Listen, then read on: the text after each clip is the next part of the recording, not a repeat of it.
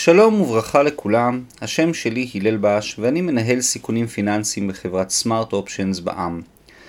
והיום אני רוצה לדבר איתכם על הביטקוין. הביטקוין בשיא של כל הזמנים. זה אמיתי? ומה לגבי טכנולוגיית הבלוקצ'יין? מה זה בלוקצ'יין ומה הערך שלו? מי המציא את המטבע הדיגיטלי המוכר? כיצד זה קשור לאיתריום ולאיתר? איך משקיעים בכל אלו? ומדוע בנק ישראל בוחן הנפקה של מטבע דיגיטלי ומה המאפיינים שלו. בשבוע שעבר בנק ישראל קיים כנס בנושא מטבע דיגיטלי של הבנק המרכזי, חדשנות, הזדמנויות ואתגרים. בכנס נחשף כי בנק ישראל בוחן באופן מעשי הנפקה של מטבע דיגיטלי וירטואלי חדש. בנק ישראל אף ביצע פיילוט, ניסוי ראשוני בטכנולוגיית איתריום, על מנת לבחון את הנושא ולהבין את השלכותיו. בשורות הבאות ננסה לעשות קצת סדר במושגים מהתחום, ולהבין קצת יותר על מה מדובר מהפרספקטיבה של המשקיעים. ביטקוין מי לא שמע על המטבע הדיגיטלי הווירטואלי העולמי? כולם מכירים, אבל מעטים באמת מבינים. ביטקוין היא מטבע דיגיטלי מבוזר.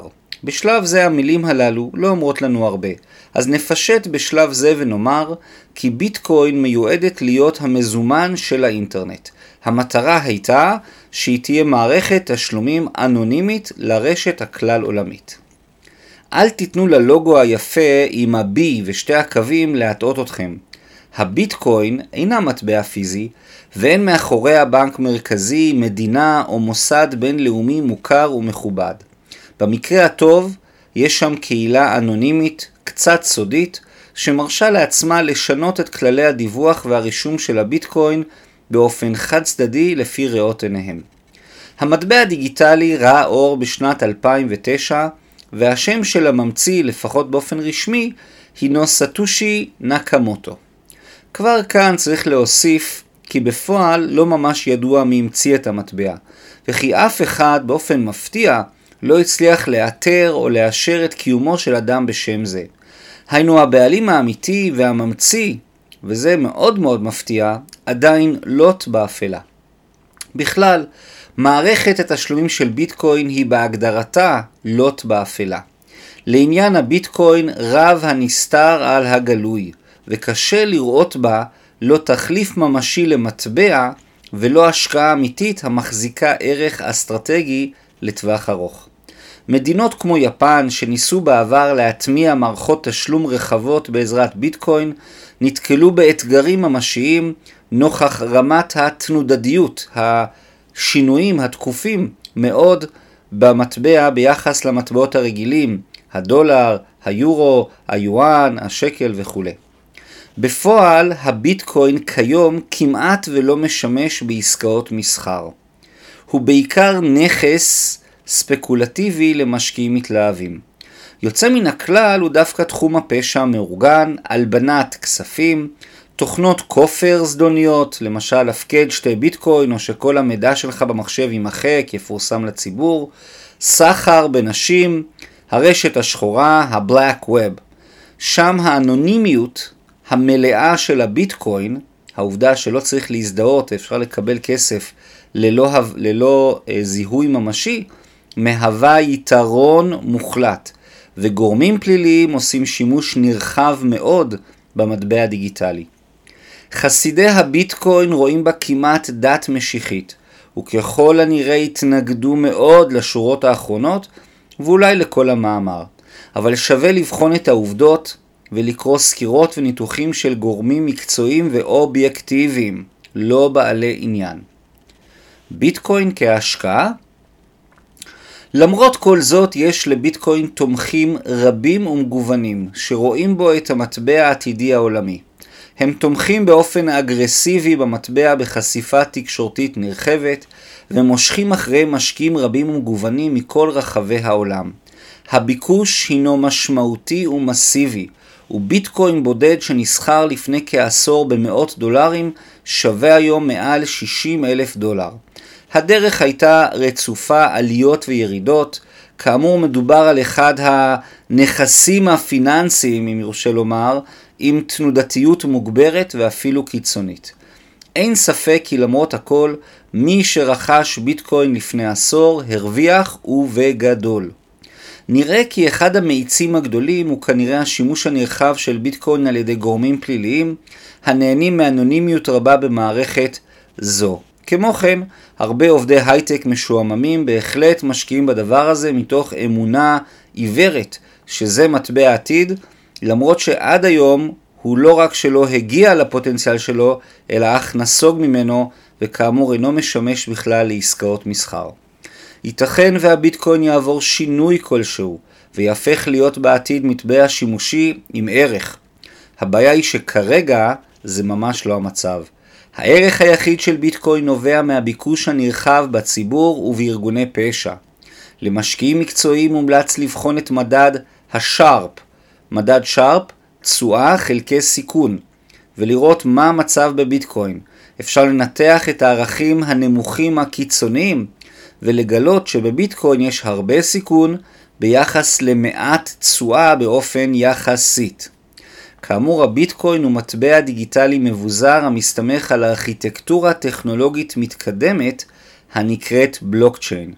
אז בואו נלמד מה זה בלוקצ'יין.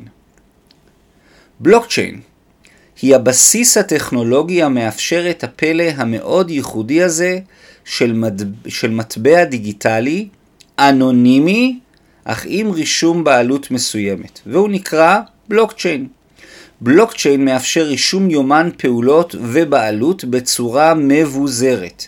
היינו המידע מפוזר ברשת של מחשבים שונים, במקומות שונים בעולם, ובבעלות של אנשים שונים ומשונים.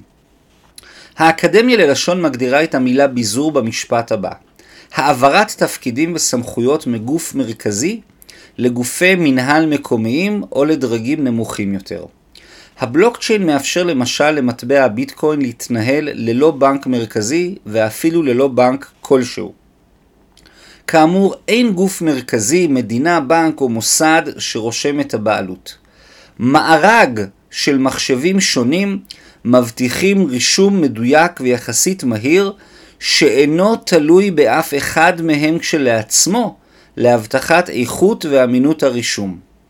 הביזור של המערכת נותן לה גם יתרונות של רישום אנונימי וגם יתרונות עמידות ממשית בפני תקלות. זוכרים שפייסבוק וחברות הבנות שלה נעלמו למשך 7 שעות? מערכת מבוססת בלוקצ'יין לא אמורה לסבול מבעיות שכאלה. הפיזור הרחב של הרשת נותן לה יכולת שרידות גבוהה גם במקרה של תקלות רשת נרחבות. לרוב הציבור זה ממש לא מובן. כיצד תיתכן מערכת עם רישום בעלות שאינה מרוכזת במחשב אחד? זו הגאונות של הבלוקצ'יין. בלוקצ'יין כאמור היא טכנולוגיה והיא הבסיס של הביטקוין. חשוב להבהיר שהם שתי דברים נפרדים ושונים. ולמה? כי לבלוקצ'יין יש יישומים רבים ומגוונים הרבה מעבר לביטקוין הבעייתי. משקיעים המחפשים ערך ממשי בטכנולוגיה עתידית ומבטיחה, ראוי שיתמקדו יותר בבלוקצ'יין, שנותן ערך מוסף ממשי ומדיד, ולא בביטקוין, שכרגע לא ברור מה הערך המוסף האמיתי שלו בעולם. חברות הזנק בתחום הבלוקצ'יין נראות כהשקעות מבטיחות מאוד, והן אולי מובילות הבשורה העתידית הטכנולוגית של רישום בעלות ופעולות שונות ברשת. ניתן לחשוב על מערכות רישום מסורבלות כמו הטאבו, רישום בעלות של נדל"ן, בורסות עולמיות לניירות ערך ללא מתווכים, בחירות מהבית, השמיים הם הגבול, והמימוש של הטכנולוגיה יכול להיות פריצת דרך ממשית ביצירת מערכות רישום עמידות יותר, בטוחות יותר ומהירות יותר. ממה מפחדים הרגולטורים? האתגר הממשי מול הטכנולוגיה החזקה של הבלוקצ'יין היא גורמי ממשל, רגולציה ומוסדות קיימים ושמרניים.